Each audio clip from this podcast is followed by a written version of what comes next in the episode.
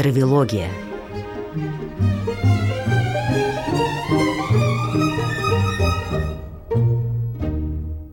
Здравствуйте, вы слушаете программу из цикла «Травилогия». Я Наталья Костицына, ведущая подкаста под названием «Травилогия». И мой собеседник и главный рассказчик – это профессор Европейского университета в Петербурге, публицист Дмитрий Травин. Ну и автор множества книг. И я думаю, что в конце нашего подкаста мы опять напомним про книгу, которую стоит прочесть, по крайней мере, вы там прочтете то, что остается за кадром да, нашего разговора, поскольку все-таки мы делаем в этих программах упор да, на путешествие, а мы путешествуем сейчас по Италии, на свои какие-то впечатления, ощущения, но делаем это мы с точки зрения исторической социологии.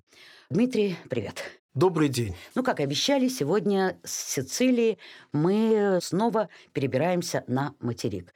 В регион, который, ну, куда редкая птица из туристов залетает и залетала. Этот регион называется Умбрия. Регион, который лежит между богатым Римом, богатой Флоренцией, лежал в свое время, да, который оставался довольно бедным.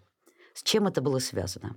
Да, Умбрия довольно своеобразный регион, и о нем в каком-то смысле говорить трудно, потому что он, в общем, не очень туристический за исключением специфического религиозного туризма. Чуть позже я поясню, почему именно религиозный туризм для Умбрии характерен. Ну, если кто-то добирается до Перуджи, прежде ну, всего. Ну, да, Перуджа это главный, да. Перуджа это главный город региона. Но Перуджа, в общем, туристов мало в то время, когда я там был. Ну, это, это совершенно несопоставимо с э, туристическим наплывом в Рим или во Флоренцию, или в Венецию, о которой мы пока еще не говорили. Художественная галерея Умбрии практически пустынна.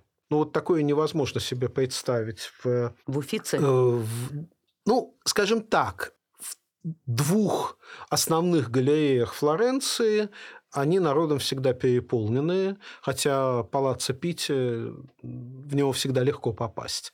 В Риме, в музее Ватикана или там на виллу Боргезе очень сложно попасть, огромные очереди или там предварительная покупка билетов. Хотя в ряд относительно маленьких галерей, расположенных в известных римских дворцах, типа Палаццо Барберини или Дория Панфиле, туда попасть легче. А в Перудже главная галерея, национальная галерея Умбрии, в нее можно попасть совершенно свободно, там практически нет туристов. Бродишь по залам, подходишь к каждой картине, фреске, там смотришь внимательно, без проблем. Я не скажу, что это единственный такой регион. Конечно, в сравнении с раскрученными римскими и флорентийскими музеями и венецианскими очень многие музеи Италии не пользуются таким спросом. Но Умбрия действительно регион туристически очень ненасыщенный. И я могу объяснить, почему, почему надо ехать да. в Умбрию, да, и сейчас да. об этом скажу. Но, конечно, когда обычный турист едет в Италию, зная, что это будет у него единственная поездка в Италию, или, может быть, он за свою жизнь два или три раза побывает в Италии, то, конечно, он предпочтет Рим, Флоренцию, Венецию, какие-то раскрученные туристические бренды, и объяснить ему, зачем ехать в Умбрию, довольно сложно. На мой взгляд, Умбрия очень интересный регион, и он интересен именно своеобразным восприятием умбрийского духа. Сейчас попытаюсь это объяснить. Это, это объяснить не просто на словах. Это, конечно, желательно видеть и чувствовать. Ну, наверное, я бы начал объяснение с первого впечатления о Умбрии, которое у меня было в мою вторую поездку в Италию, а по, по сути даже это была первая поездка в Италию, потому что самая первая поездка у меня в 95 году был такой своеобразный круиз по Средиземному морю, когда В Италию мы заплыли вообще только на два дня, так что это даже почти считать-то поездкой нельзя. А вот вторая была уже недельная поездка, такая более серьезная, да. И я тогда еще пользовался услугами турфирм, гидов, э, еще не понимал, что лучше путешествовать самому, если есть такая возможность. И мы ехали с группой на автобусе из Рима во Флоренцию. Это было раннее утро, в начале марта, то есть еще очень ранняя весна, еще утром темно, едешь скорее ночью, чем э, днем. И вот мы едем на автобусе из Рима во Флоренцию, приезжаем, затрагивая уголок Умбрии. Ну, вот так вот просто географически шоссе проходит. И вдруг э, видим в окне какой-то холм, и на нем масса огней. Гид объясняет, что это город Арвиета. Город, который находится на холме. Весь город находится на холме. И рано встает, судя по огням. Ну, это было уже не рано, просто не светало, но это было уже вполне рабочее время. То есть это был какой-то невероятно загадочный город, который весь светился где-то там под небесами.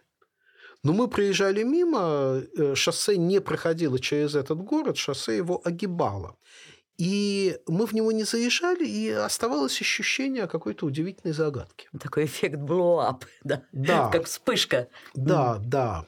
Потом я побывал в этом городке, внимательно его осмотрел. Потом был момент, когда еще раз э, я в нем побывал, э, но это была уже очень такая своеобразная поездка, чуть позже я, наверное, о ней скажу. И действительно я увидел, что это город практически весь сосредоточенный на холме, когда ты выходишь на границы старого города, ты фактически оказываешься у обрыва. Такое... Город средневековый. Город средневековый, абсолютно, да. Такое ощущение, конечно, иногда бывает и в Тоскане, и в других регионах. Допустим, в Тоскане такое ощущение в Сан-Джиминьяно, маленьком городке, городке башен. Но все-таки в других регионах это бывает реже. А в Умбрии почти все городки, в которых я бывал, которые мне нравились, где есть что посмотреть, где стоит побывать, они построены именно по такому принципу. Это крохотные городки, находящиеся на холме, иногда даже не спускающиеся вниз, потому что они совсем маленькие. Это буквально поднимаешься на этот холм, одна улица проходит через весь холм до противоположного его конца, где начинается спуск, а спуск уже за городом. И эту улицу просто пересекают отдельные маленькие улочки поперек.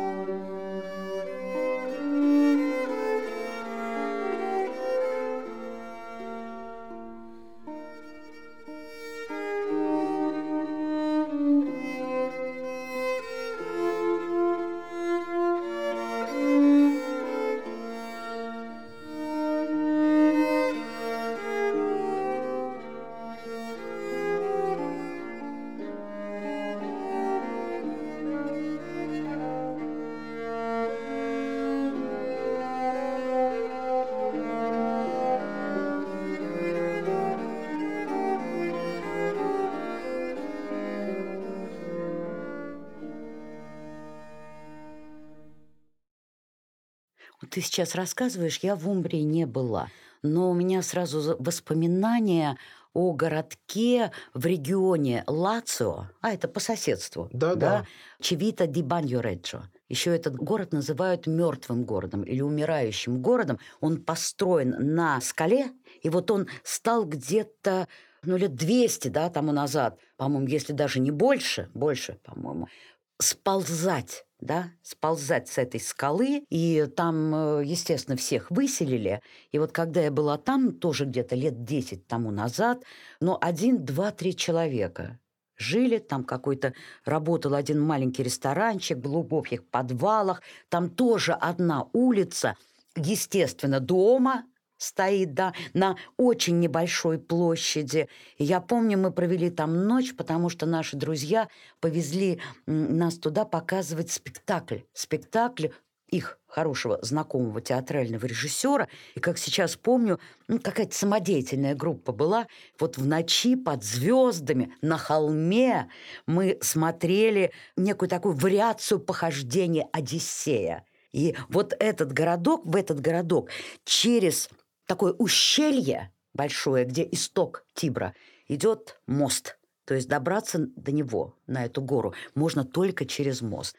Но ощущение вот именно уникальности, вот когда одна улочка угу. вот этих э, средневековых городков, оно, конечно, вот совершенно волшебное. Да, вот с моей точки зрения, именно для Умбы это характерно, хотя, понятно, есть какие-то городки в Лацо, в Тоскане похожие, в Романье и Марке. Это, собственно, вот все вокруг Умбрии. А Умбрия – центр таких маленьких, очень живописных городков со своим особым духом. И хотя главным городом Умбрии является Перуджа, в принципе, не маленький городок. Вот он, конечно, весь на холме не умещается, он сползает с холма. Под холмом проходит железная дорога, туда до Перуджи можно доехать на поезде. Кстати, далеко не до каждого умбрийского города можно доехать на поезде. Обычно там уже надо на автобусе путешествовать, если вы не арендуете машину. В Перудже все равно она выглядит похожим образом. Когда я там жил, я приехал на поезде, поселился в отеле внизу недалеко от вокзала, но каждый раз для того, чтобы посмотреть историческую Перуджу, я топал по лестнице вверх. вверх по холму. Огромная лестница. То есть там можно и на автобусе, конечно, было проехать. Но ну, мне не хотелось, мне было интересно вот так вот ходить вверх-вниз. Заодно и физическая нагрузка хорошая. Вадим, помнишь, когда мы разговаривали с тобой о Флоренции, в результате ведь с холмов, да, город сползал в долину. Да, да. да. В долину. Да. Шло развитие. В Умбрии этого не произошло.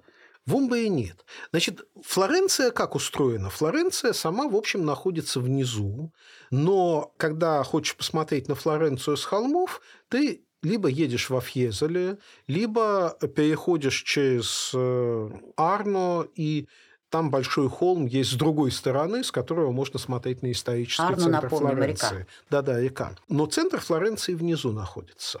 Пиза находится на плоском месте, Лука находится на плоском месте. Ну вот Сиена и Сан-Джиминьяно уже холмистые такие места. А в Умбрии вот все эти центры находятся именно на холмах и либо как в Перудже сползают, либо, как в, наверное, самом главном туристическом центре Умбрии, городке Ассизи, по сути, в общем, даже и не сползают. Весь центр Ассизи, он находится на э, холме. Там внизу, под холмом, уже другой населенный пункт.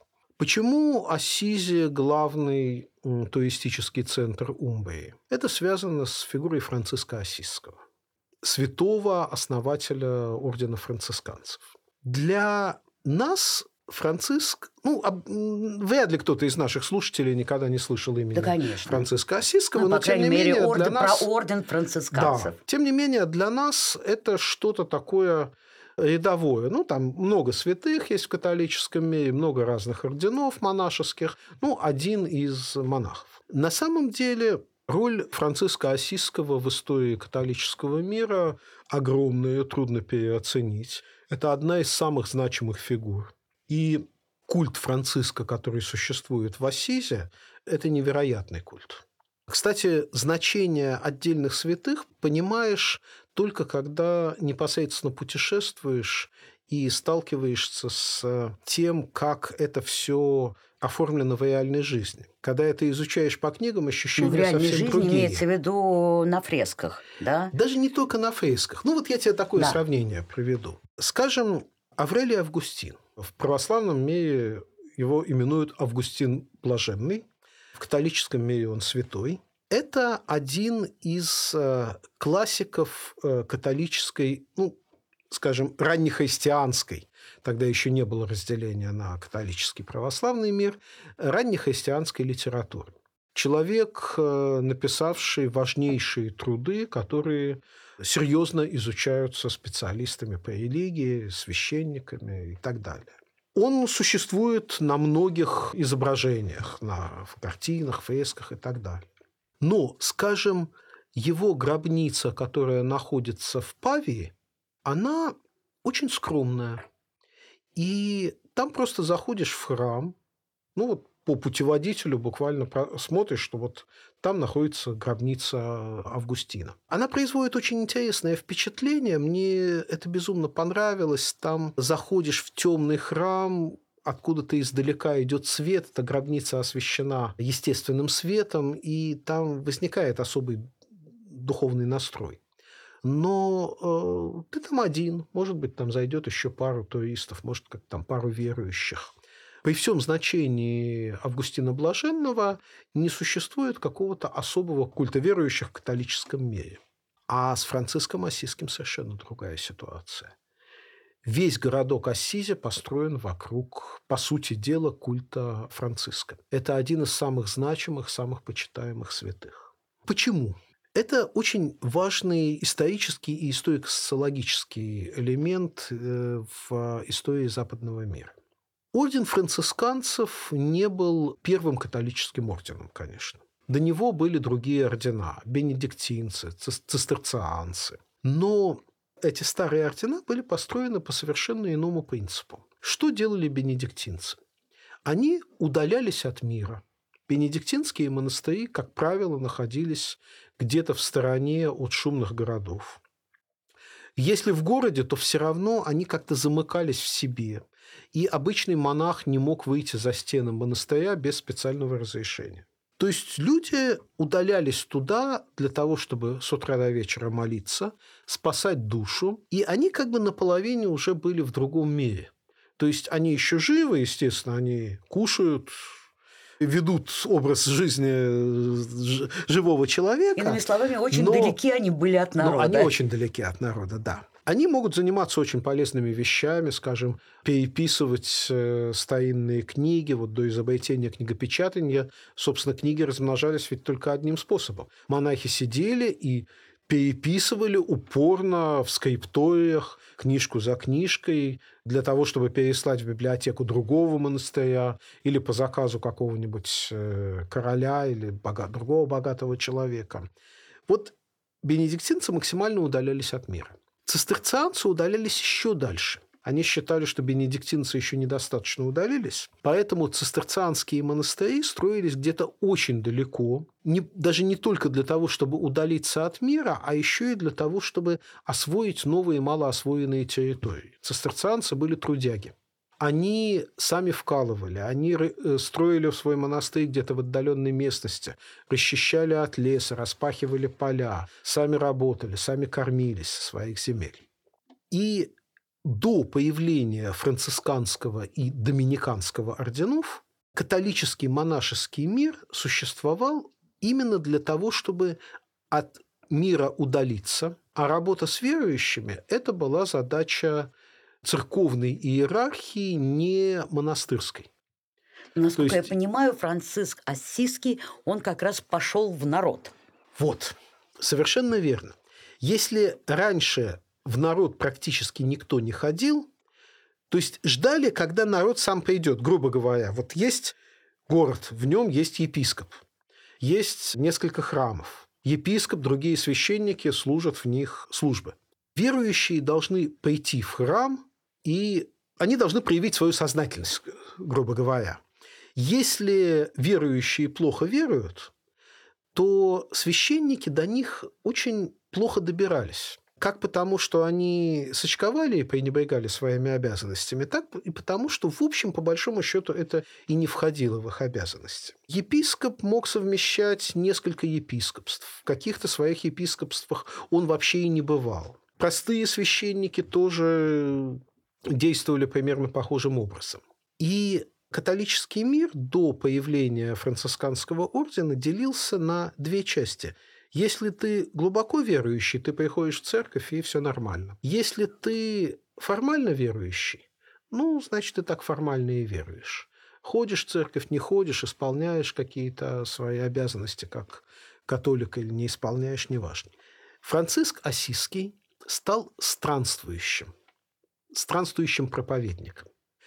Он создал свой монашеский орден именно для того, чтобы идти в народ и проповедовать. Это, по сути дела, был первый такой народный монах, Потом, соответственно, когда его канонизировали, это стал народным святым. Причем ведь он был из богатой семьи, и в свое да. время, в юности, ну, был, как бы мы сказали сегодня, представителем такой золотой молодежи, кутящей, потом отказавшись от всех благ цивилизации, проповедуя бедность, вот пошел в народ. Да, совершенно верно.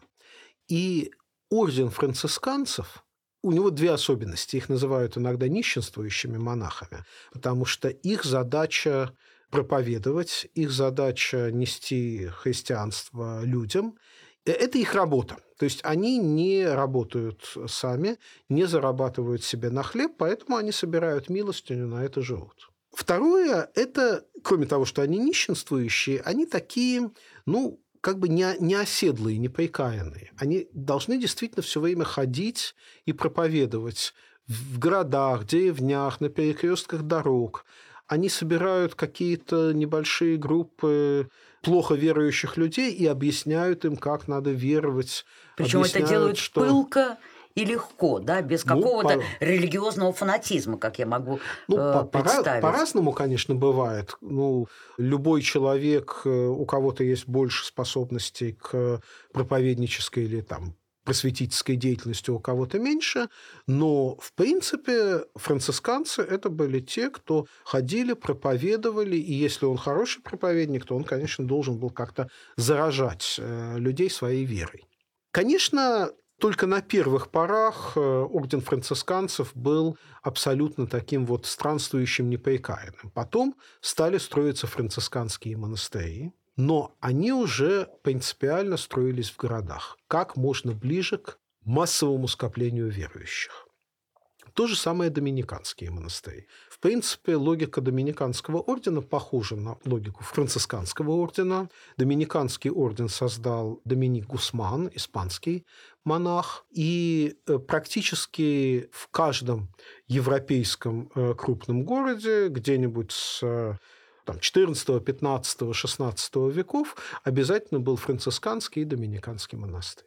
Поскольку они между собой соперничали, они находились на разных концах городов. Это очень интересно смотреть. Вот я в какой-то момент на это обратил внимание, и дальше уже путешествуя по Европе, стал специально присматриваться. Вот есть ли где-нибудь место, где францисканский и доминиканский находятся рядом? Не припомню такого города. Они по возможности на разных концах, даже если это очень маленький городок. Вот, по сути, у доминиканцев была похожая задача, тоже проповедовать, странствовать, проповедовать, идти в народ. Но доминиканский орден все-таки не стал таким популярным, во всяком случае, в Италии. Вот не могу сказать, как в этом плане в Испании. А почему тогда дело. францисканский стал столь популярен? Дело в том, что... Дошло до культа. Доми... Доминиканский орден стал специализироваться на одной очень неприятной, имеющей плохую репутацию вещи на инквизиции. Угу. Инквизиторы формировали именно из доминиканского ордена. То есть, как ни покажется это странным, по большому счету это деятельность родственная той, о которой мы говорим. Это тоже движение в народ. То есть доминиканские монахи не удаляются, как бенедиктинцы или цистерцианцы. Они ставят своей задачей сделать настоящих католиков, общаться с людьми. Но если францисканцы общаются, проповедуя, разъясняя и зажигая своим энтузиазмом, то доминиканцы, помимо этого, они еще и взяли на себя функции расследования и наказания. Наказание. То есть инквизиция – это, по сути, расследование. Инквизиция – это был первый следственный комитет в истории Европы. Там собрались люди, не государственные чиновники, а именно монахи Доминиканского ордена, которые в случае возникновения ереси пытались расследовать. Не, не сразу карать, а выяснять, вот кто виноват, действительно ли виноват. Использовали при этом самые разные, очень нехорошие, в том числе, методы, вплоть до жестоких пыток. Но это была вот такая вот форма расследования. И понятно, что в этой связи о деятельности Доминиканского ордена разные есть неприятные воспоминания в исторической памяти европейцев. Поэтому народ и тянулся именно а к святому Франциску. Да, францисканцы, они должны были именно убеждать своей бедностью, своей глубокой внутренней верой, словами, стремлением принять человека исповедь и отпустить ему грехи. Это, кстати, очень прослеживается даже в современной литературе. Я а, на это сам обратил внимание только при втором или третьем прочтении знаменитого романа Умберто Эко «Имя Розы». Розы. Собственно, mm-hmm. первого романа, с которого Умберто Эко стал из ученых писателем и затем одним из самых популярных европейских писателей.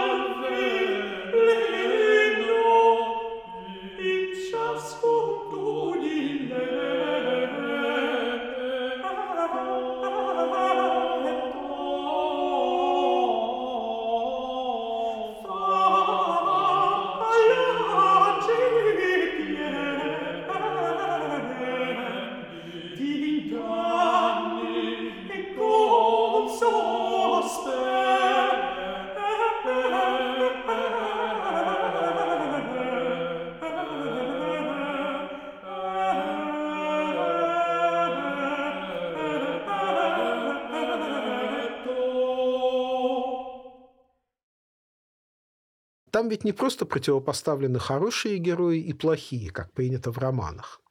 Хорошие герои связаны с францисканским орденом, а плохие с доминиканским. Доминиканским. Да, и нейтральные бенедиктинцы, на базе которых происходят там разные события романа. Так что вот Умберто Эко – это на самом деле выдающийся ученый, это не какой-то там поверхностный публицист. Но, тем не менее, он воспроизвел вот это вот противостояние францисканцев, которые пытаются действовать добром и убеждением, и доминиканцев, которые осуществляют расследование жестокими методами и стараются найти как можно больше еретиков для того, чтобы сделать нормальный католический мир не посредством перевоспитания, а посредством уничтожения, вырывания всех сорняков и оставления только вот тех э, добрых культурных растений, которые... А как папский престол относился к деятельности? Хорошо. Хорошо. Святого да, Франциска. это же и, и тот, и другой орден были абсолютно легальные. Угу, вот я по э, поводу да, легальности. Да, да, да. То есть это соизволение Святого Римского престола они были основаны. Там же в католическом мире сложный механизм. Сначала шла инициатива снизу, вот какой-то выдающийся религиозный деятель создает себе команду, потом она становится религиозным орденом, но затем надо получить разрешение от э, Рима, чтобы тебя признали не еретиком, а именно орденом, который входит в католический мир вот, официально. Скажи, пожалуйста, а в Ассизе, да, в центре, что называется, францисканского мира, да, религиозного, там в храмах, в базиликах есть какие-то, ну, я уверена, что есть, да, ну, вот какие-то фрески, картины, которые прослеживали бы путь святого Франциска. Да. Ну, там... такой наглядный материал. Да? да, совершенно верно. Именно в Ассизе находится самый главный храм францисканского ордена, где особо подчеркивается культ святого Франциска. Это огромный храм, там вообще много чего есть, там огромное количество и верующих, и туристов. И он знаменит, помимо прочего, э, фресками Джотто, где жизненный путь святого Франциска как раз изображен. Не так много сохранилось фресок Джотто, и вот э, если мы хотим посмотреть Джотто, то, как это правило, Ассизи. это можно сделать в Ассизе, в Падуе и в, во Флоренции, там в одной из капел только. Так что вот культ святого Франциска как раз исходит из этого главного францисканского храма.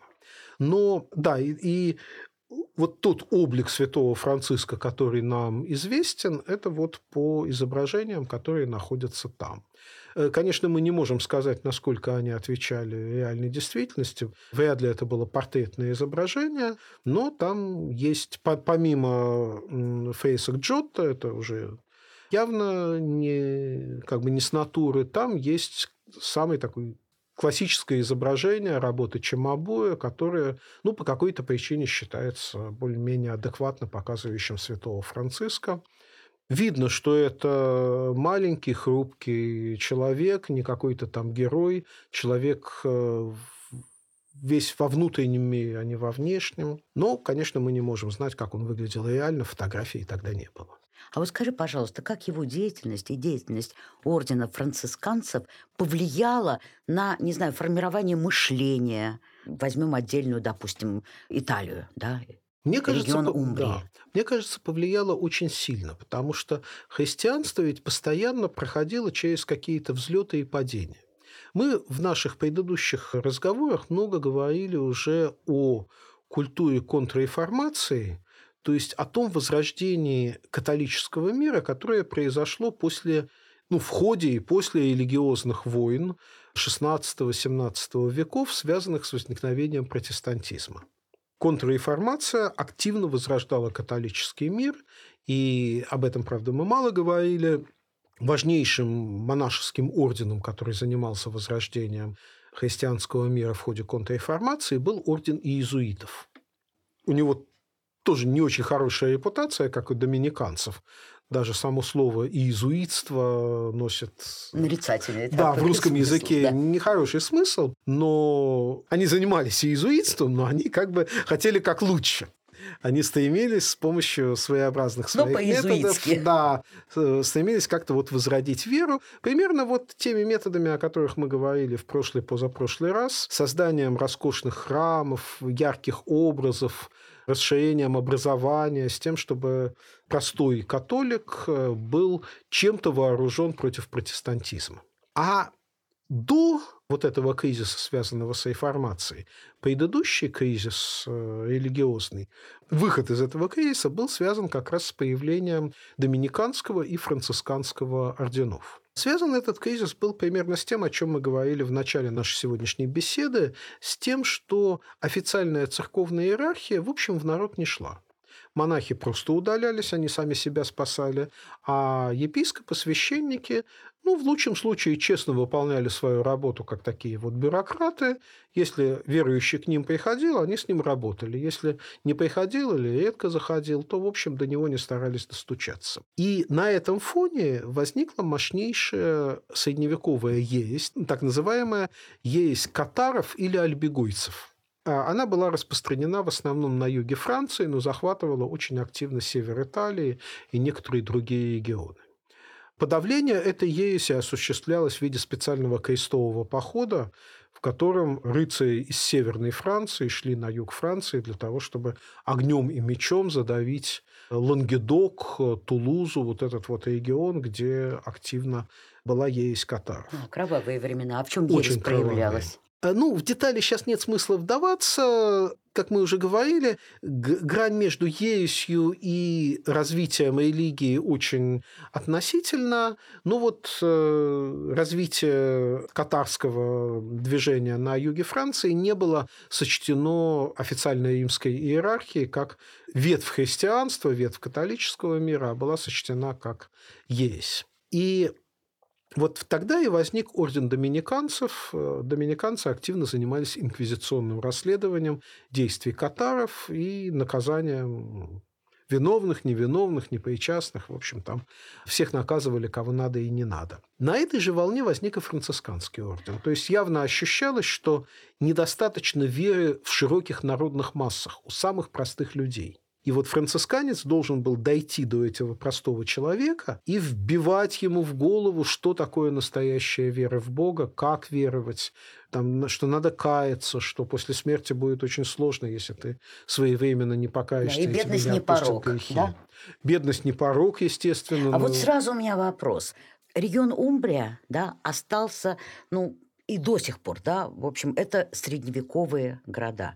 То, что францисканцы проповедовали, что бедность превыше всего, повлияло на то, что, ну, скажем так, не развивался этот регион.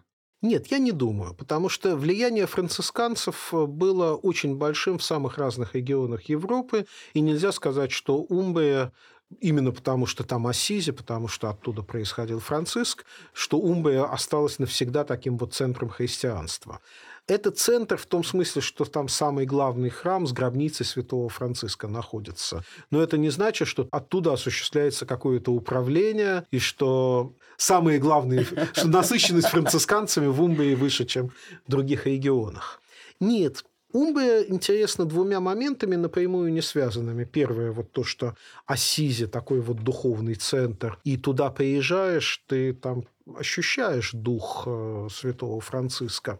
Я там провел э, одни из самых приятных дней в моих путешествиях по Италии. В первый раз, когда я туда приехал, я, ну, естественно, сначала пошел в храм, потом осмотрел, все, вышел. Это было еще утро, где-то часов 12 я вышел, начался колокольный звон со всех сторон. Я тогда, помню, просто сел на холме. Ну, это тоже на холме, на вершине да, холма. Да, да, да. Я, я сел на землю, просто сидел, слушал, никуда не торопился. Потом пошел пешком примерно за 4-5 километров от Ассизи по лесной дороге в место, где сохранился скит, где жил э, святой Франциск, где создан такой своеобразный мемориал. Там уже мало народу, туда приводят на автобусе, но пешком, конечно, туда редко доходят, хотя... Такой вот по проселочной вот... дороге, да? Да, но прогулка потрясающая. 4-5 километров, собственно, где-то час идешь.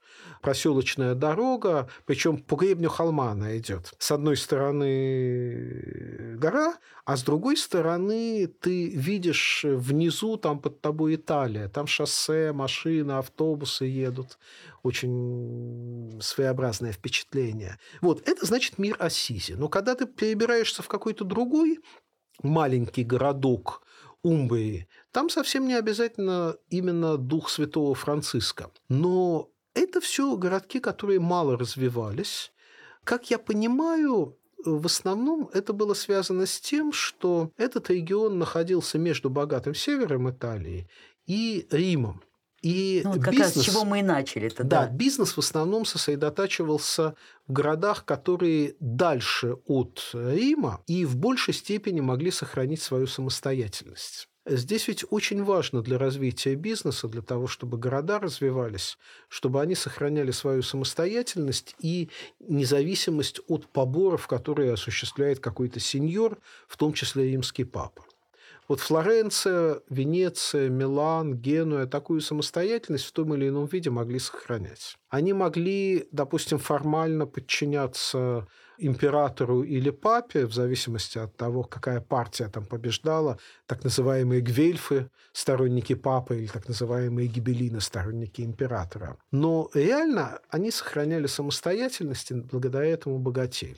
Умбрия, в общем, конечно, находилась э, вблизи от Рима и находилась под влиянием Рима. Может быть, поэтому там не появилось по-настоящему мощных, сильных, богатых э, в экономическом смысле городков. Но это интересно, потому что можно посмотреть те городки, сохранившие средневековый дух, городки буквально из одной улицы, которых э, гораздо меньше на севере Италии, где все это очень разрасталось и обрастало различным бизнесом. Ну вот один из них ты уже упомянул, Арвието. Арвието, Спалетто, потрясающий городок, Спелло, Губио. Это вот только перечисляю городки, в которых я был, а там еще целый ряд городков, до которых мне не удалось добраться, либо совсем маленькие городки, куда я добирался, допустим, городок Паникале.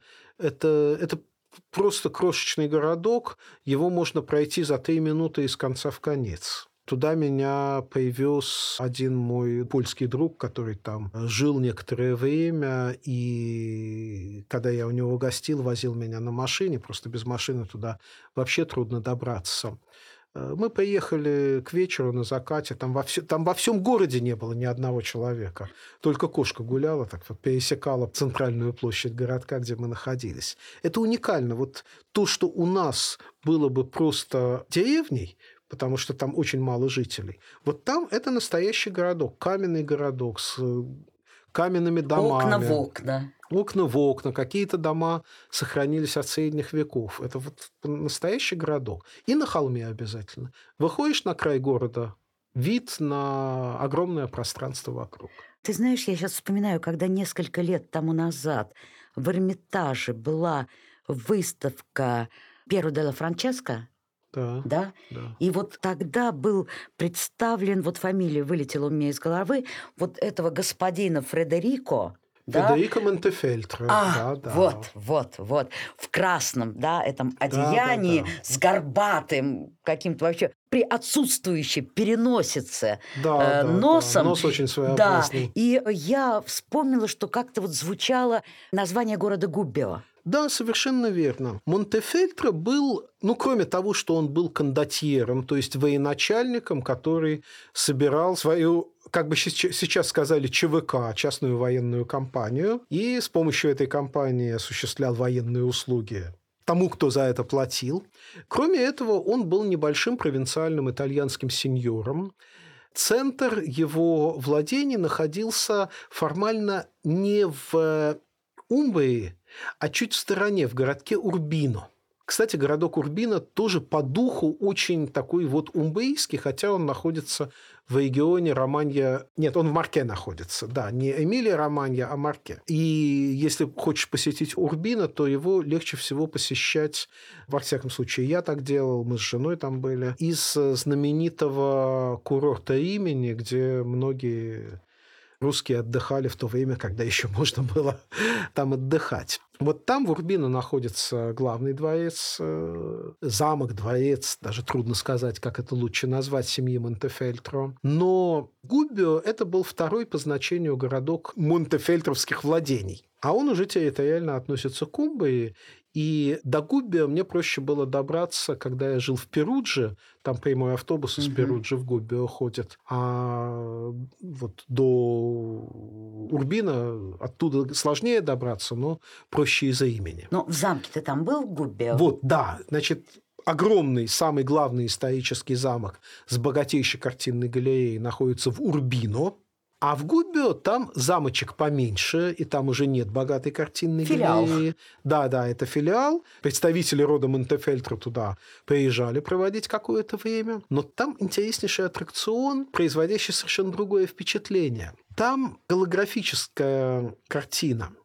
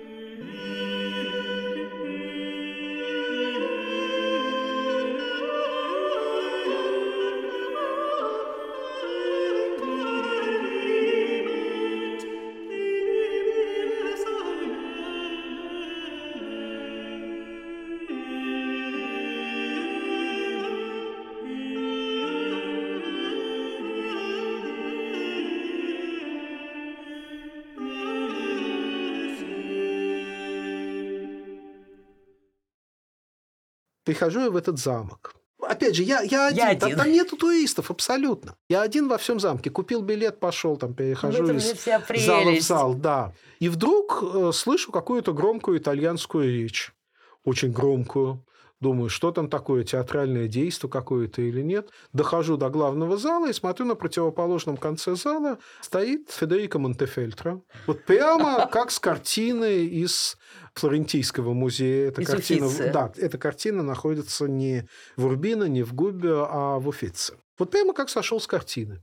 Вот. Ну, если бы я был человеком суеверным, я бы, наверное, перекрестился Чур или, меня. или вообще в обморок упал. Но, в общем, я понял, что это не привидение, и дальше уже рассмотрел, как это все устроено. Очень интересно. Конечно, вот э, удивительная находка. Я не знаю, в каких-то наших музеях до такого додумались, какого-нибудь вот там То Петра есть не Первого. восковую фигуру Петра Первого да? Монплезир запустить, да, да. да, голографическую. Да, да, да, да. То есть просто как, просто как живой.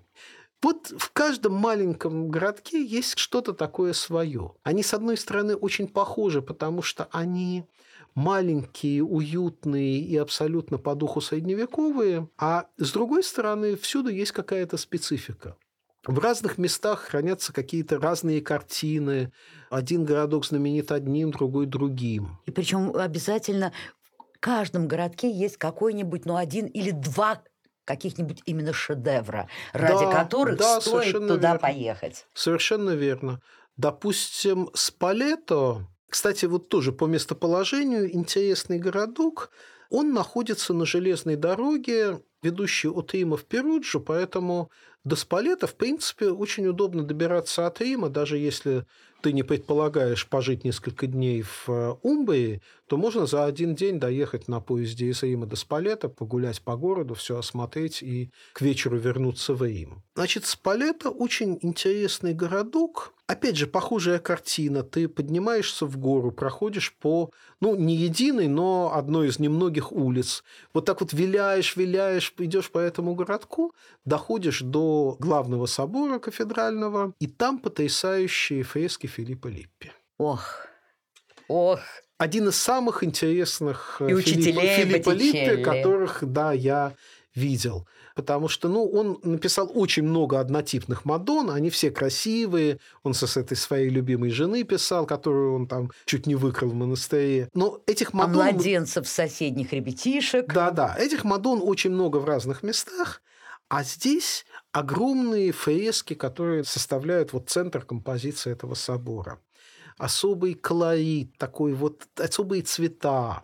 Опять же, ну, по радио это не перескажешь, и даже э, это вот тот же случай, когда в интернете погуглить можно найти, но это не передает того ощущения, когда ты находишься в центре этого собора и смотришь. Вот, вот это вот Спалета. Потом Спалета в замке очень интересный музей. У меня с ним совершенно особые своеобразные отношения были. Дело в том, что когда я туда приехал в Спалета, с утра был теплый солнечный день, такой летний. Я э, даже зонтика не взял, куртки не взял, ничего не взял, в одной рубашечке. Вот я туда зашел, и тут-то ливанул дождь сильный, длинный, там на, на часы. Который застал тебя где? Где ты укрылся? Так вот, я зашел Да, в, за- в замок, замок, где ага. находится музей. И ни один музей в мире в, своей жизни я не осматривал так подробно, как этот музей, потому что оттуда было не уйти. Я там был, по-моему, не единственный, по-моему, там был еще один человек на весь этот огромный замок. Я ходил из зала в зал. Я заглядывал в пасть каждому средневековому льву, пересчитал все зубы. То есть я изучал искусство с той точки зрения, с какой я никогда его не изучал, потому что, ну, я не искусствовед, мне интересно общее впечатление и какую-то духовную сопричастность получить. А здесь я изучал вот все в деталях. От хобота до хвоста, там сколько в хвосте у него волосины, сколько зубов в пасти. Вот все это я пересмотрел. Я постоянно подходил к окну и смотрел за окном на потрясающий красивый мост, переброшенный через огромную пропасть, по которому там транспорт идет возле этого замка. То есть вот, Вот, вот к чему приводит, вся из когда таких если просто запереть человека в музее на Да, долгое время, да, вот оно, да, да. погружение это. Я вот думаю, кто бы меня в Эрмитаж запер на ночь? Вот бы я там оттянулся, да, я бы там все посмотрел. Ну что ж, предлагаю я поставить точку в нашем сегодня разговоре об Умбрии. В следующий раз мы отправимся в другой регион Италии. Но и напоминаю, что многое из того, что остается за кадром, и об историческом развитии городов, о модернизации городов, э, стран. Можно прочесть, Дима, в твоей книге «Почему Россия отстала». И не да, удивляйтесь. Почему да, Россия отстала? Да, не, не удивляйтесь, что там Россия именно там, э, Да, Россия дается название. на общеевропейском фоне. А вот то, о чем мы сегодня подробно говорили, эволюция средневековой церкви, монашеских орденов, того, как возникало это новое для средневековой Европы проповедническое движение, это будет составной частью второй главы моей новой книги, которая продолжает книгу «Почему Россия отстала». Она будет называться «Война и власть. Русская ловушка». Когда ждать-то примерно? Ну, я ее должен закончить до марта по плану издательства. Если все будет в порядке, если не будет каких-то форс-мажорных обстоятельств, то к осени она должна появиться магазинах. Дмитрий Травин, публицист, профессор Европейского университета в Петербурге. И я, Наталья Костицына, были сегодня с вами в очередном выпуске программы «Травология». Всего доброго.